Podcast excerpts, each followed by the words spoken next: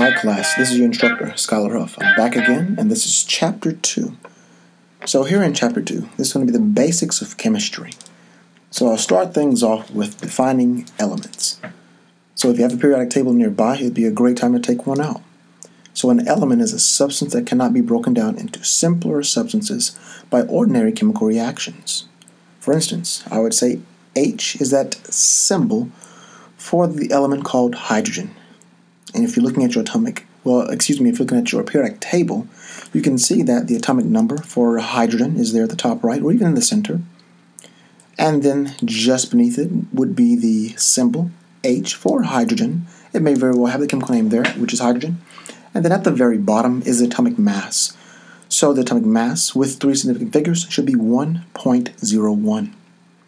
So again, each element has a chemical symbol, usually the first letter or first and second letter. Now, an atom, that is the smallest portion of an element that can retain its chemical properties. So now I'll get to those subatomic particles, the components of atoms.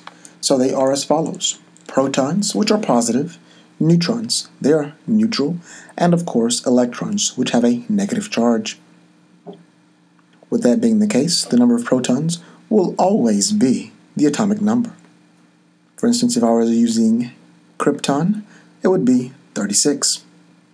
The symbol there is Kr.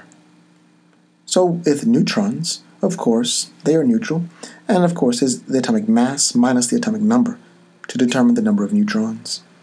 Thereafter, electrons. Electrons is, or electrons are, simply the atomic number. So now you have those subatomic particles and how to figure out what those are in a given problem. Now on to isotopes. So isotopes of the same element have the same number of protons and electrons. However, the number of neutrons varies. So, on now to different types of things, and I call these things compounds. So, a compound is made up of atoms of two or more different elements, and they're combined in a fixed ratio.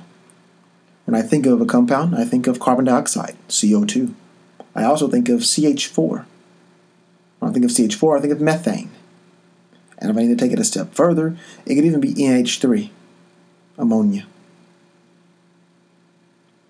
So, now I move on to molecule. A molecule consists of atoms of the same element joined together. Here I think of oxygen gas, or maybe O3, which is ozone, or H2 hydrogen gas. So now on to the chemical formula. a chemical formula is just a shorthand expression that describes the chemical composition of substances, such as I just listed before you, and even C6H12O6, which is the basis for many organic molecules or organic compounds. Now on to chemical bonding.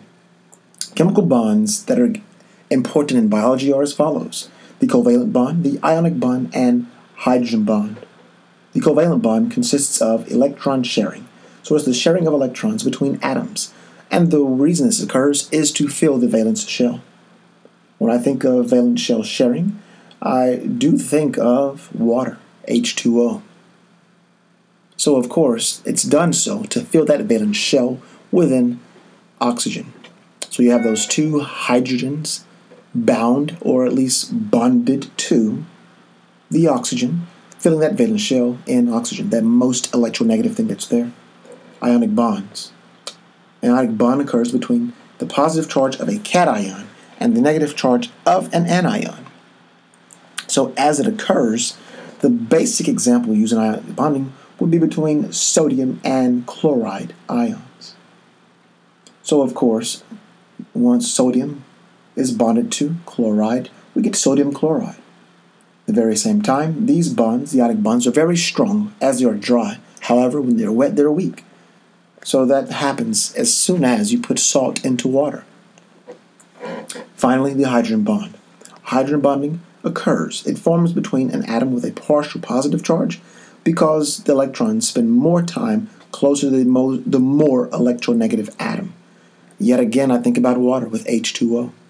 So you have water that is there, but when those water molecules are together, the water molecules stick to each other. So, of course, water is a polar covalent, but those two hydrogens, they bond together among water molecules.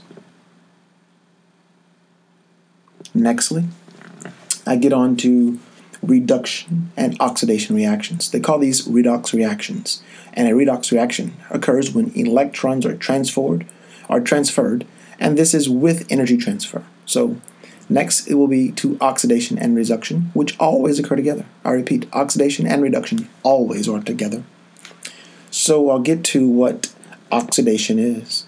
And it is simply the loss of an electron or one or more electrons, oxidation is, and then reduction. Reduction happens when there are gains of an electron, or and it could be more than one electron.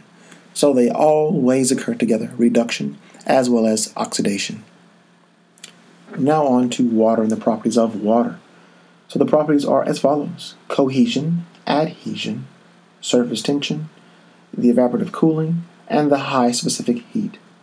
So cohesion occurs when water molecules stick to themselves. Hence, the water flea can stand or walk on water. Adhesion occurs as well. Adhesion occurs when water molecules stick to other surfaces.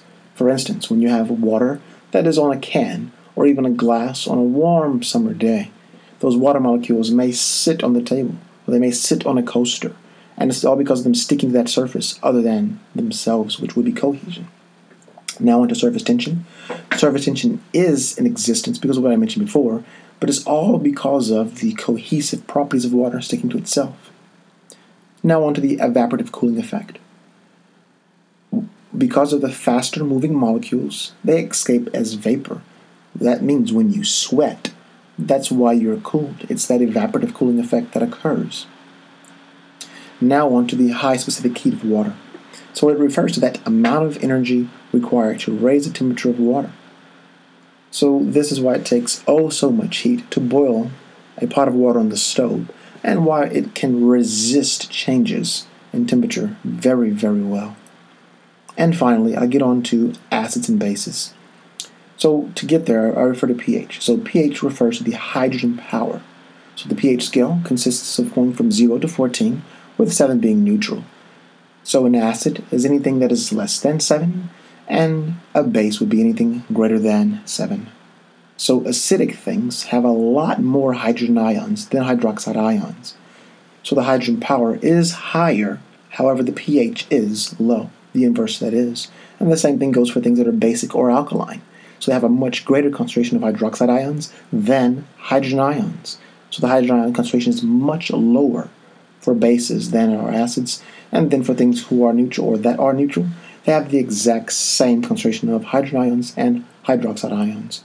Examples of acids would be things such as vinegar, coffee, battery acid, or even stomach acid. And examples of bases, yes, blood is slightly alkaline, just as ammonia, oven cleaner too, and even bleach to add another. So you shouldn't be touching any acids or strong bases with the naked hand, un, ungloved. And then finally, buffers. So buffers resist changes in pH such as the bicarbonate buffer system in the blood, or buffers that may be added to some concentration to ensure that no change occurs. Thank you for listening, and I hope you study Chapter 2 very well.